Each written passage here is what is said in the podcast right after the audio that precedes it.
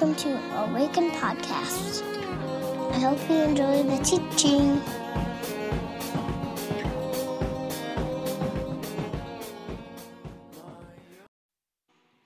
All right, my friends, if you want to make your way back to your seats, that would be great.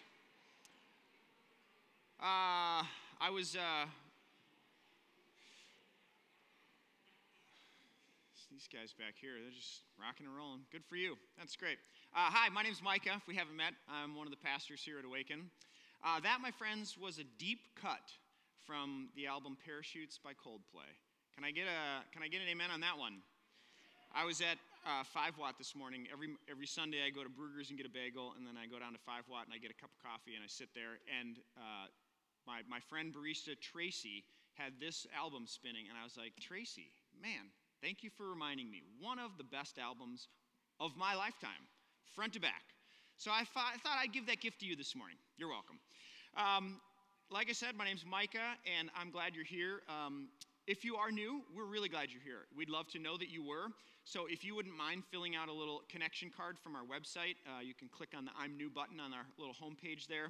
Let us know that you were here. We'll reach out to you, invite you out for a drink your choice, get to know you, give you a chance to get to know us a little bit. Uh, for those that call Awaken Home, a couple things we want to highlight for you. The first of which is November.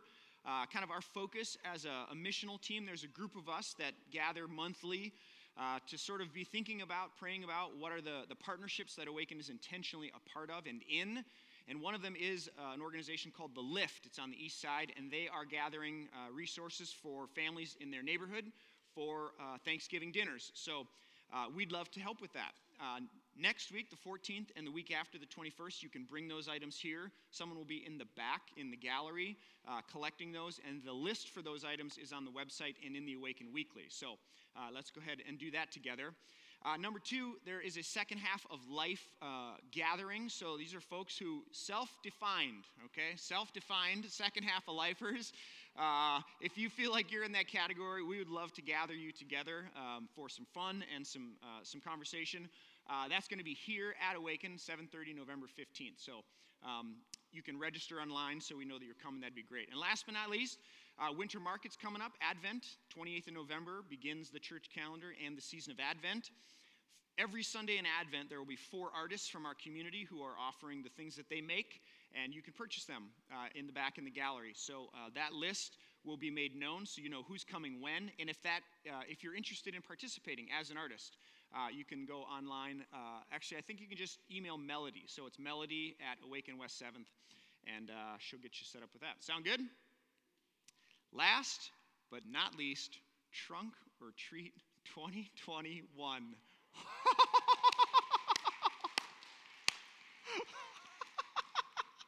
you guys, I literally could not stop giggling all afternoon. I was like a kid in a candy store.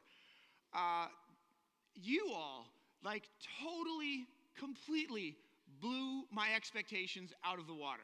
Like the trunks and the quality and the creativity of the trunks that were represented, except for mine, were amazing. Were amazing. I kept telling Laura, I'm like, honey, I can't do everything well. I can't plan this event and cast the vision for it and then win the best trunk. That wouldn't be, that would be cool. Next year, we are committed to having a better trunk than we did this year.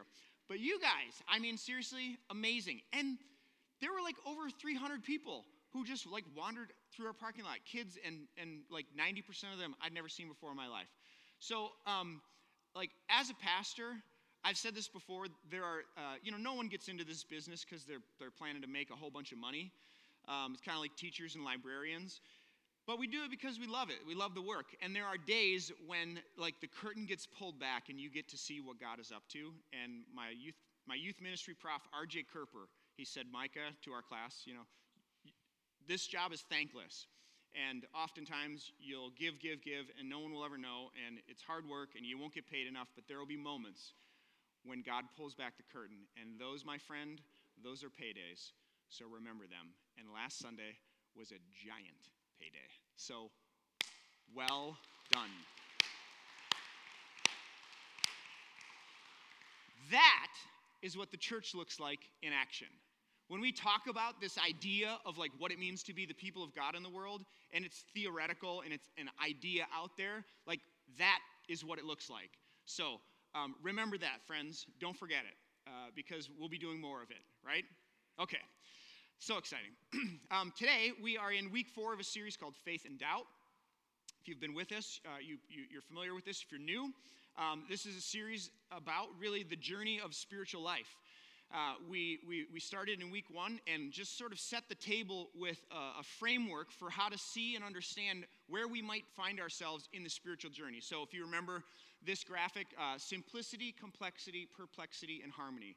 So, over the course of one spiritual life, we move in and through this. And actually, um, arguably, this is something, it's more like a spiral, right? We keep doing this in ways as we, can, we progress in life. Um, and this hopefully gives us a, a, a, a, framework, a grounding sense of like why this series is important and um, give some color, right? Uh, we started with Nicodemus and looked at his journey uh, from dark to light, standing at the foot of the cross at the end of his life, giving uh, Jesus a burial worth, worthy of a king. Last week we looked at Thomas and uh, the questions that Thomas asked. You know, he's, the, he's on record the only one who, who voices his questions and his doubt and then is the one who declares Jesus Lord and God. Uh, this week, I want to look at Jesus. Um, in the Gospel of Matthew, we find from chapters like 5 to 8, uh, Jesus' most famous message. It's called the Sermon on the Mount.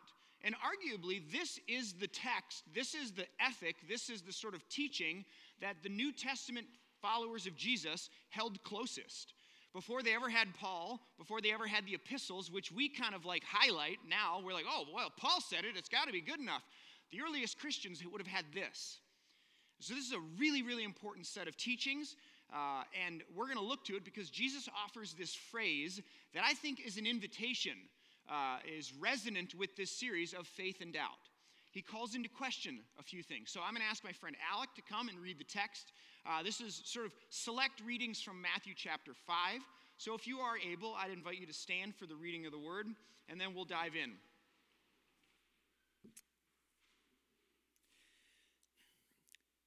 Do not think that I have come to abolish the law or the prophets. I have not come to abolish them, but to fulfill them. You have heard that it was said to the people long ago Do not murder, and anyone who murders will be subject to judgment. But I tell you, that anyone who is angry with his brother will be subject to judgment. Again, anyone who says to his brother, Raca, is answerable to the Sanhedrin. But anyone who says, You fool, will be in danger of the fire of hell. You have heard that it was said, Do not commit adultery. But I tell you that anyone who looks at a woman lustfully has already committed adultery with her in his heart. It has been said, Anyone who divorces his wife must give her a certificate of divorce. But I tell you, that anyone who divorces his wife, except for marital unfaithfulness, causes her to become an adulteress, and anyone who marries the divorced woman commits adultery. Again, you have heard that it was said to the people long ago Do not break your oath, but keep the oaths you have made to the Lord. But I tell you, do not swear at all. You have heard that it was said, Eye for eye and tooth for tooth. But I tell you, do not resist an evil person.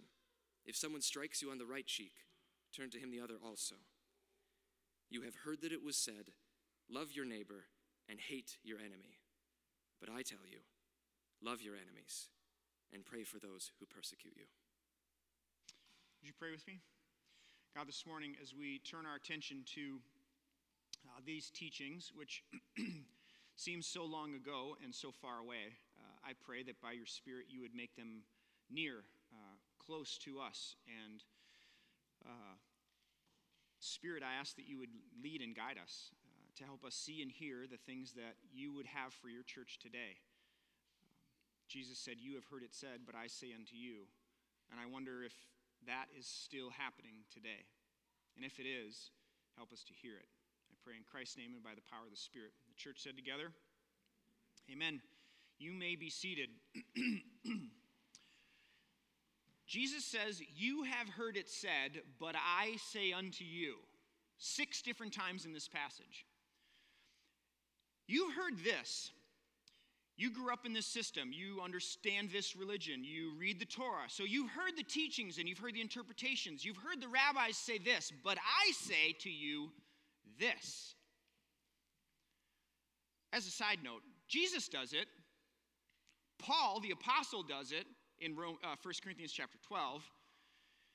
And I would just say, or maybe invite you to consider, why are we so afraid to do it? Jesus says, You've heard it said this, but I say unto you this. You've heard about these teachings, this way of thinking, this way of understanding this passage, but here's another way to look at it.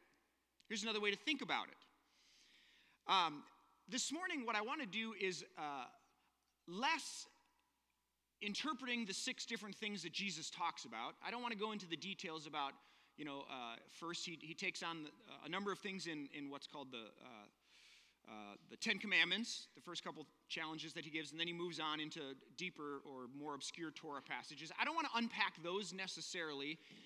Uh, but I'd rather kind of zoom out a little bit and, and, and look at what is Jesus doing by, by saying what he says, right?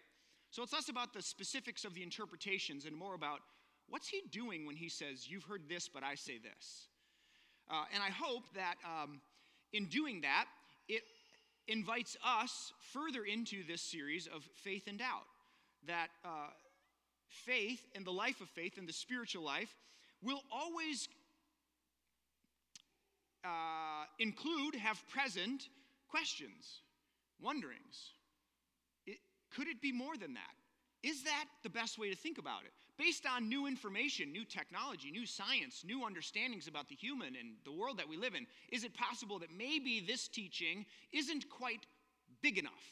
Right? And I think it will. Um, there was in Jesus' time a general consensus around Torah and scripture passages and the interpretations of those passages and really what they meant for the life of the Jew. And there was lots of debate about the nuance of that, but Jesus calls into question some of these generally accepted ways of thinking about it. He's introducing new and different, and in most cases, the furthering of or the deepening of these teachings and these passages. In essence, Jesus is saying we can keep going. We haven't arrived. So, whatever conclusion the church, the religious institution has come to, we can keep going. There's more. And we'll unpack a little bit of why I believe that that's true. Uh, and in many ways, that's what this series is about. That faith in the spiritual life is not about the arrival at a particular or certain conclusion. Rather, it is about relating to this thing that we call God, this pursuit of the infinite source of all things.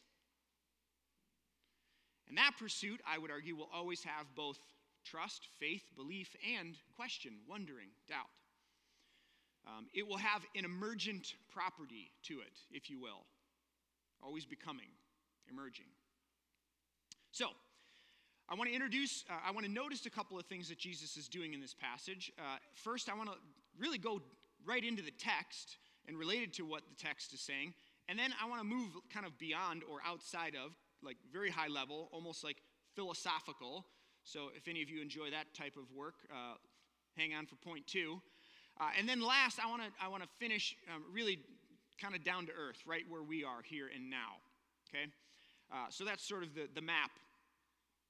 I don't know about you, but I love maps. I actually have a number of them hanging in my in my house. And whenever I'm in your seats and someone up here doesn't give a road map, I'm just like, for come on, just tell me where we're going, please. Just puts my heart at ease, you know. So I do that for you people in the room and for myself to keep us on track. Okay, friends, are you ready? Let's go then. Uh, numero uno. I want to suggest that the questions that Jesus asks, the, the new interpretations that he offers, actually reflect and display Jesus' commitment to the scriptures. You have heard it said, but I say to you, could be taken as like a, a critique or a, a, wandering away from. Um, but I want to suggest that Jesus' questions, his, the doubt or the new interpretation that he's offering, actually displays his deep commitment to Scripture. Sometimes when you ask questions, it can feel like uh, the thing that's being questioned is being attacked, right? Or undermined. You know, we're cutting the legs out from underneath that idea or that belief. Uh, maybe you've been in that room when someone's doing that. Maybe you've been the person doing that. Sometimes it goes something like this, right? My coworker, uh, hypothetically speaking, of course, some of my coworkers are here. This is not about you, okay? my coworker offers a solution to a problem, a challenge that we have as a team, and I don't think that that solution is a good solution. I don't think that it's going to help move us in the right direction or get us where we need to go. And so I start asking questions about the solution, right? I start uh, sort of picking it apart. I start kind of needling it, trying to poke holes in it.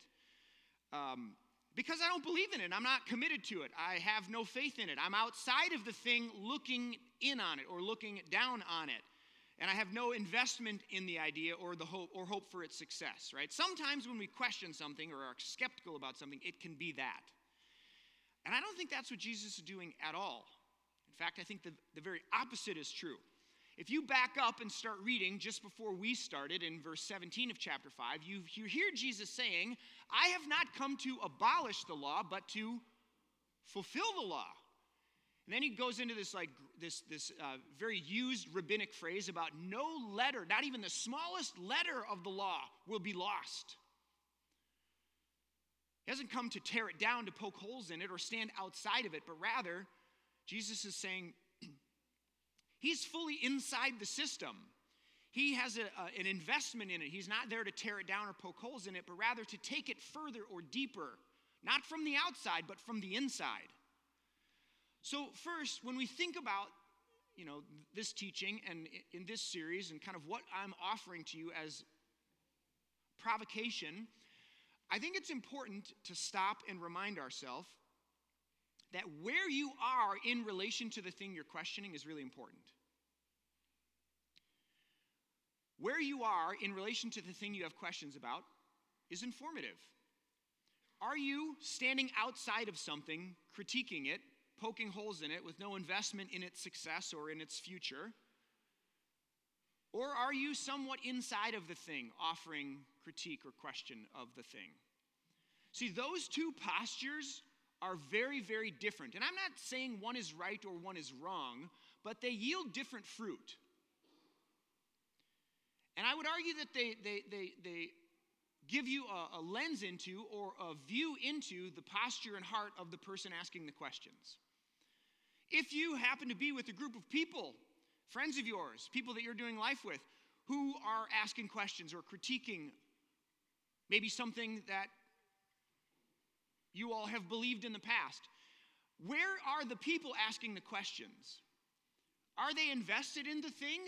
Or are they standing outside of the thing, critiquing it with no investment or hope for its future? Do you see what I'm saying?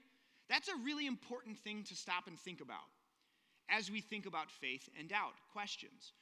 And I want to suggest that Jesus is like right in the middle of it. He's not standing outside of it. He's saying, No, I haven't come to abolish the law, to tear it down, to, to, to deny it, but rather actually to take it further. Like what Paul does with Jesus in the New Testament, where he says the law could only do so much, or the writer of Hebrews, the law could only do so much. It was incomplete in some sense. Jesus takes it and completes it, fulfills it.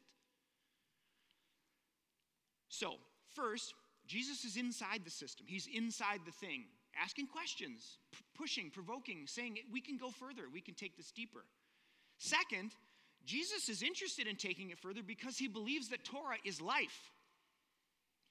Craig Keener, who's a, a really brilliant commentator, writes this. Uh, he says, noting that both the greatest commandment, he's talking about the greatest commandment in Judaism, which is uh, often thought of as honoring your parents from Exodus chapter 20, and the least of the commandments, which is about caring for a bird's nest in Deuteronomy.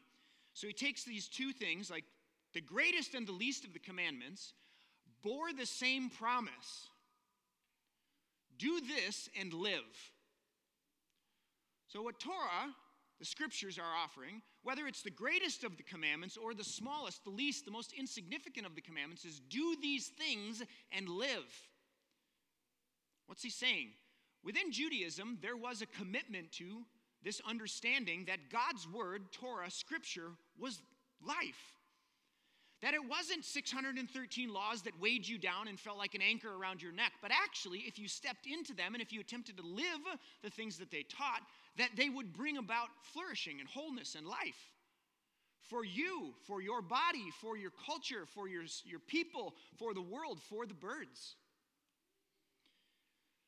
Said differently, God's intentions, embodied by Jesus, captured in Torah in Scripture, brought about flourishing and wholeness and life. And to heed them, to submit to them, to live under their authority or under their direction, was to pursue life. Jesus believed this was true, which is why he's inviting them further into the exploration of God's Word. So, I guess a question for us to ask is what do we believe will bring life? Now, of course, the church traditionally and historically has said, you know, the Bible, the B I B L E, that's the book for me, right? That will bring life. God's Word, God's Word, the Word of the Lord. Sorry. Doesn't that just sound weird coming out of my. yeah, it does. I got to be honest. So, you know, the church has said this book, in some way, represents or captures or taps into something that will bring about life and wholeness and flourishing. And Jesus seems to be pretty committed to that idea. And as much as I may uh, use humor to make a point, I want to actually offer it again today. That even in our denomination, in our tradition, right, the first affirmation of the covenant is the centrality of the scriptures. Which is to say, we're committed to the, the revelation of God in the Word. First and foremost, in the Christ, in the beginning was the Word. That's John 1. It's not talking about this, it's talking about Jesus, right? So the Word of God revealed is Christ. And this book attests to, bears witness to this revelation. And those teachings, that body of work, that offering, I believe, and our, the tradition that we stand in the midst of, believes brings life. Now, there are some weird passages of Scripture. Can I get an amen? We spend a summer series talking about those called Lost in Translation. So I'm not ignoring those, but I am offering to you again the possibility that the teachings of Jesus and scripture which bears witness to his life actually invites us to the fullness of humanity. Not the diminishment of humanity, not the exclusion of anyone's humanity, but actually the fullness of. And so it's a question I think we ought to wrestle with. What do we believe will bring life? Said differently, whose words are you listening to? What words are you listening to? Jesus says, You have heard it said, but I say unto you, and introduces an invitation to go further into the, the scriptures because he believes that it brings life. And so I would just offer that for you to consider this morning. Is that true? I'll, well, maybe obviously, but I'll stake my claim on that one. Um, so, that's my first observation. Jesus in the text, in the, in the system, inviting us to go further, not standing outside of it, critiquing it, because he, he's committed to the, the belief that it is actually the way to life and flourishing. So, let's zoom out a little bit. Um, here's how I would say this. Jeff, can you throw that slide up? If God is infinite, put on your thinking caps, by the way, Surgeon General's warning. I believe that you can go there with me, so stick with me. If God is infinite, then knowledge of God cannot be exhausted. If God is infinite, the divine, then our knowledge of God, our understanding of God, cannot and will not be exhausted we cannot and will not arrive at the conclusion. Rather, it is a journey, a life of faith. Um, let's flesh this out a little more. Uh, epistemology, by the way, is uh, by the definition, it's essentially the theory of or the study of knowledge. So, how do we know what we know, or what can we know? Uh, what do we know, right?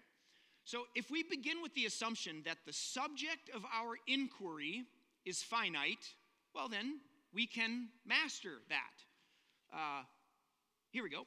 No, um, I need a piece of paper. Does anybody have an envelope in the back of their pew? Here we go, perfect. Okay, here we are. If we believe that the subject of our inquiry is finite, then we can master it. We can come to the end of it, right? This piece of paper, it has boundaries and it has edges. It is quantifiable, it's measurable, it has a size.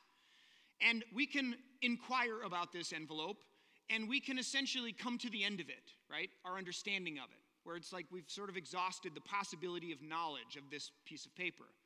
But imagine if this piece of paper had no beginning and had no end, and it went on in each direct, well, I guess in these directions, infinitely. Then our understanding, our inquiry of that subject is infinite. It, it cannot be exhausted. Arguably, for many of us, myself included, my understanding of God was the piece of paper in some ways that I can come to understand and master the subject of my inquiry. And this sounds very like clinical, but I think it works for the illustration. That we can create these systems and these categories for God and then build a structure that we call theology, systematic theology, of which there are nine studies soteriology, hamartiology, pneumatology, ecclesiology, so on and so forth. the question I want us to ponder is like, what makes us open to the more, to the infinite inqu- uh, uh, source of our inquiry that we call God? If not question, if not doubt, or could that be right? Is it is that right? Right? In that moment, I'm questioning, and I, and without that, we stay where we are in some ways. And we function as if this is the subject of our inquiry. But we know that if God is infinite, then our, our, our exhaustion of the subject is infinite. We can't. We can't get to the end of it. Jesus says, You have heard it said, but I say unto you. And I want to I want to I want to invite us to think about the fact that maybe Jesus says, You have heard it said, but I say unto you, is yeah, it's a declaration about the interpretation of a scripture, but is it also an invitation to the never ending inquiry of the mystery, the mystery that we call God? You have heard it said, but I say to you. You've understood this, but there's more. The search for God in the spiritual life, I would argue, is as much a journey of relationship as it is an acquisition of knowledge. Let me say that again. The search for God in the spiritual life is as much a journey of relationship as it is the acquisition of knowledge. Because God, for us, is an emergent being, always becoming more, because our understanding of God is always expanding. Not that God, in essence, is changing, but our perspective, our understanding, our, relation, our relating to is deepening and growing, right? So maybe even as we think about what does it mean to know God, it would be helpful to think less about the acquisition of knowledge and more about the, the emergent properties of a relationship. That we are always relating to and always expanding and growing into. Now, for some people, I recognize that sounds very scary because it's like, well, where's the floor? What's the bottom? What's the foundation? Like, and to some of you, it's like, that sounds so fun and exciting. And all of that is in the room, and that's okay. So if you feel a little nervous right now, that's okay. If you feel excited, that's also okay. The point I'm trying to make here is that I think when Jesus says, You have heard it said, but I say unto you, I want to invite us to think about that as an invitation to being in relationship with and experiencing the infinite and expansive mystery that is God. That will always be more than what we currently know now. That's why it's a journey. That's why it's a lifetime.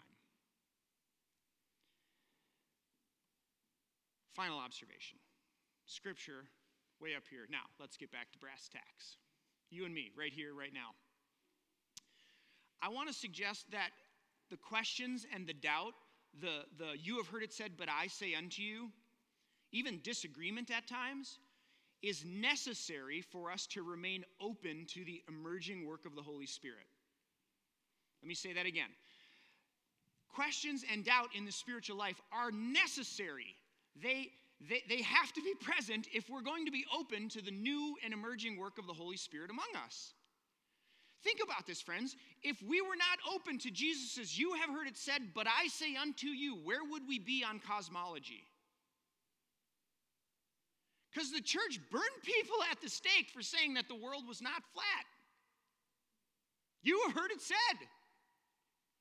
And a guy named Galileo and Copernicus came along and said, But I say unto you. And it turns out they were right. Where would we be if, we, if, if, on, uh, you know, Jesus says, You've heard it said, but I say unto you, where would we be on, on, on slavery? Because the church said, You have heard it said, that the Bible affirms and allows for and even endorses. But prophets came along and said, But I say unto you, the likes of Rosa Parks and Dr. Martin Luther King and many others. Where would we be on patriarchy if we, if we were settled with you have heard it said? Ladies, are you glad that we're committed to Jesus' teachings? But I say unto you, where would we be on, right? Any number of things. So I want to suggest that the Holy Spirit has been and is, continues to be at work right here, right now, in our midst as the church. We have not arrived. We have not come to the end. We have not found all of the conclusions. So, if we're to be open to the emerging work of the Holy Spirit among us, then questions and doubt, even the dissenter, the one who doesn't agree, we have to, we have to learn how to hold that as a community of people. Because when we push those people and those voices to the edge, we run the risk when we don't allow them to remain among us, we run the risk of stifling and quieting and silencing what's possibly, excuse me, the work of the Holy Spirit in our midst. If the church said to those people who called question on the flatness of the earth or how we treat our brother and sister.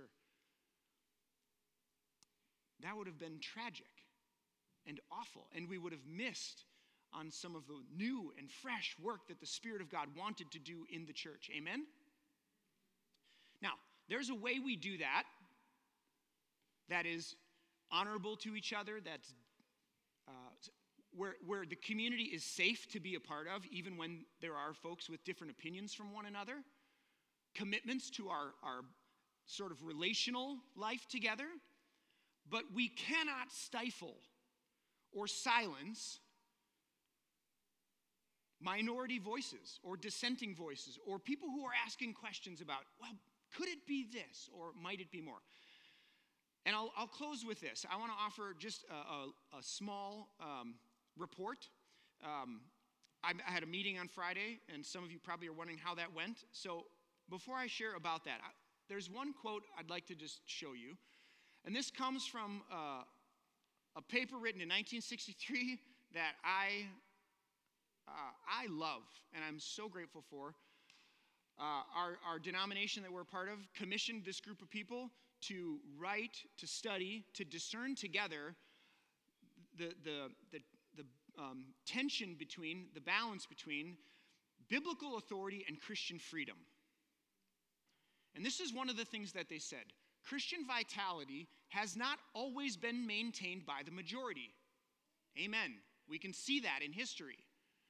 It has, in fact, often been found only in small minorities. Such minorities have no voice where conformity to official interpretations is required.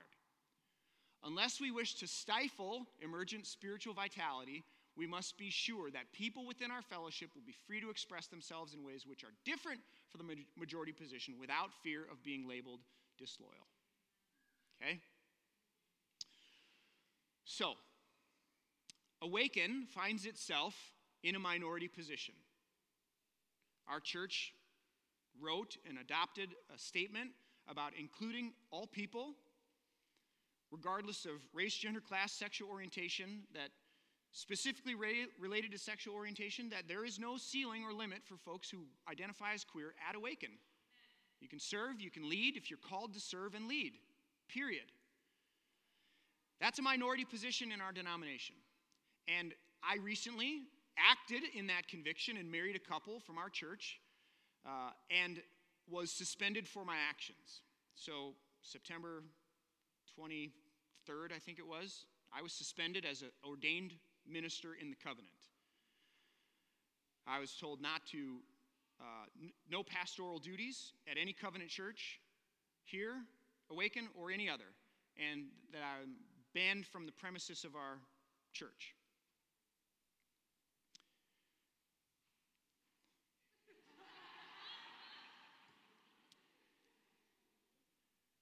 I know that I've broken a rule. I wrote a letter, our board wrote a letter, objecting to the terms of the suspension because the same thing would be told if a pastor embezzled money, molested a child, was in, you know, had an affair with some, slept with somebody else's spouse, was a danger to their community or themselves, that that letter would be given to that pastor, and rightfully so. And when a church says, to the denomination, please help us, protect us from our pastor. That letter would be sent to that pastor. No ministry, you're, you're banned from the premises of the church. I argue, our, our board argued, like, listen, this is a theological disagreement. And according to our history, there's some precedents here on how we do life together. And this is not that.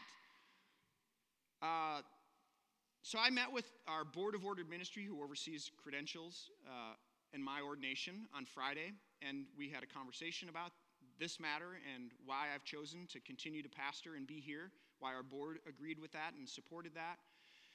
And uh, I was hoping for, you know, uh, some kind of compromise. Listen, I know I broke the rule.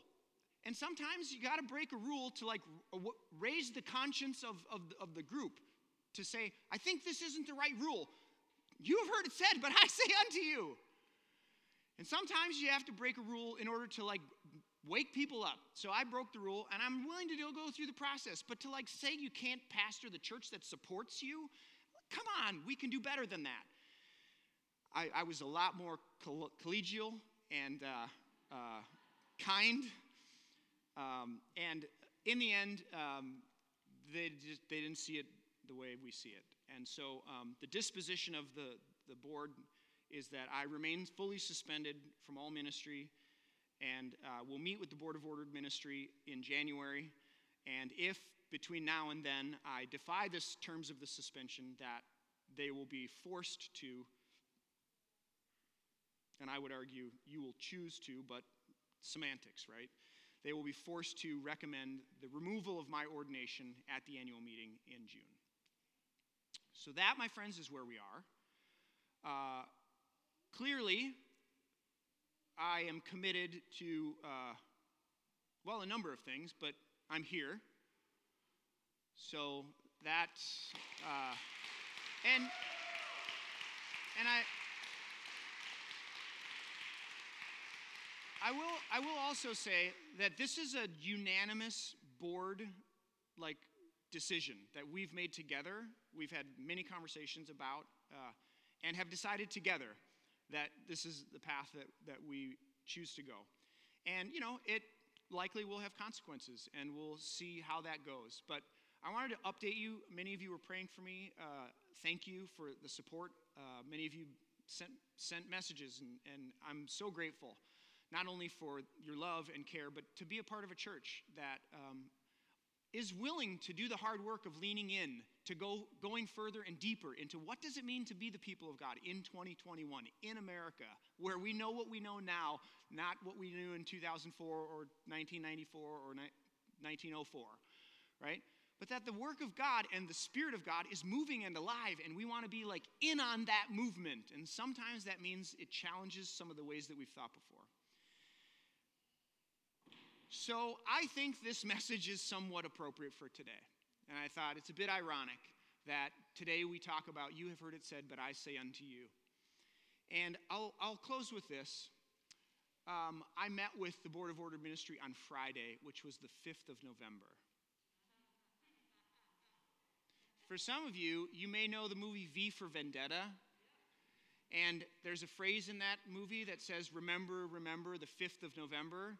And it just so happens that what the reference is, is a historical moment in Britain, in England, where re- religious revolutionaries who were tired of the tyrants running the show uh, put 63 cans or bottles or barrels, 63 barrels of gunpowder underneath the Houses of Parliament, intending to blow up the Houses of Parliament because they were tired of the tyranny. So, November the 5th is the celebration of Guy Fawkes Day. And I met with the Board of Order Ministry on November the 5th. I planted no barrels of gunpowder anywhere. And it turns out that they all, they all got caught and they, they, they died. the religious revolutionaries, they were all strung up and quartered and sent to the four corners of the earth. They died a very terrible death. But I just thought it was ironic and a bit humorous that it was November the 5th that they brought me in to question um, and so I say, Viva la Revolution, or whatever that French phrase is, you know, um, because, because uh, when somebody says, well, I'm committed to, and I think our church is committed to, recognizing the humanity of anyone and everybody who walks through these doors and to offering them the opportunity to follow Jesus and be in relationship with Jesus and to find life in the church. And that's, that's what I'm committed to, and that's what we're committed to. Um, and so I'm so grateful for you and um, for our time together, week in and week out, and who we are and who we're becoming. Um, so that is all I have to say this morning. Uh, can I offer a word of prayer and um, give you an opportunity to be silent for a moment, and then we'll respond with communion and song. So let's do that together. God, today we, uh, we gather in this place, which we declare as holy because you are present with us. And so, metaphorically, and maybe even actually, we, we take off our shoes because the ground upon which we stand is holy. We're grateful for your presence, God. We, we could not, we could not be your people without your Spirit's presence among us.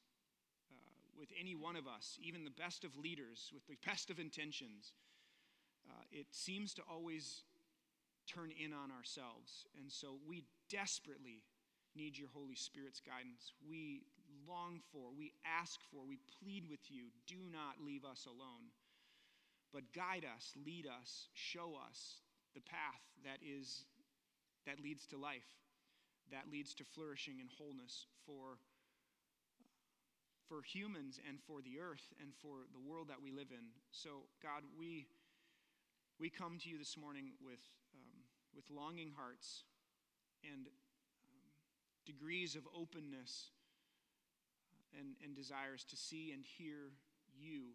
And we take just the next few moments of silence for you to speak and find us where we are invite us to whatever is next.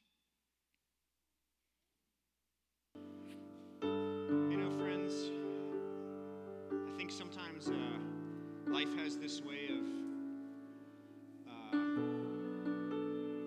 like deadening our senses to the fact that all around you is dripping with the sacred presence of the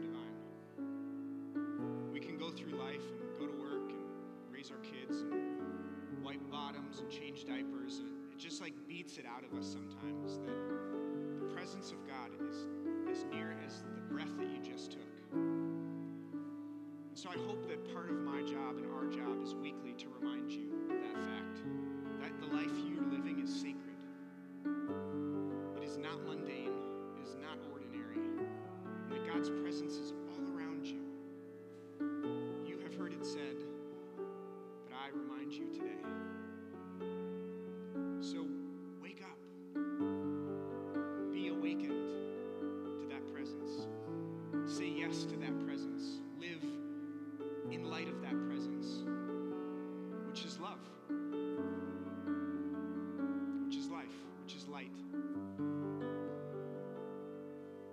hope that you leave today encouraged, reminded. It's a beautiful world out there. It's hard sometimes.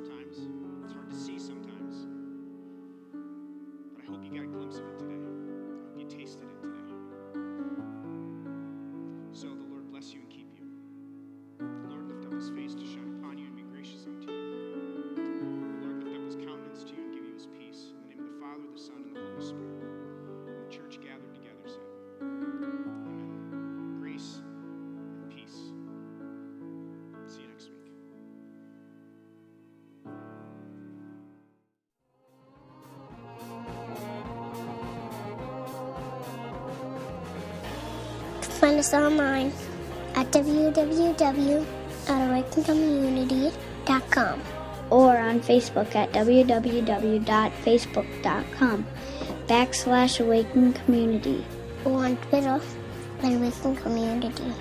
See you next time.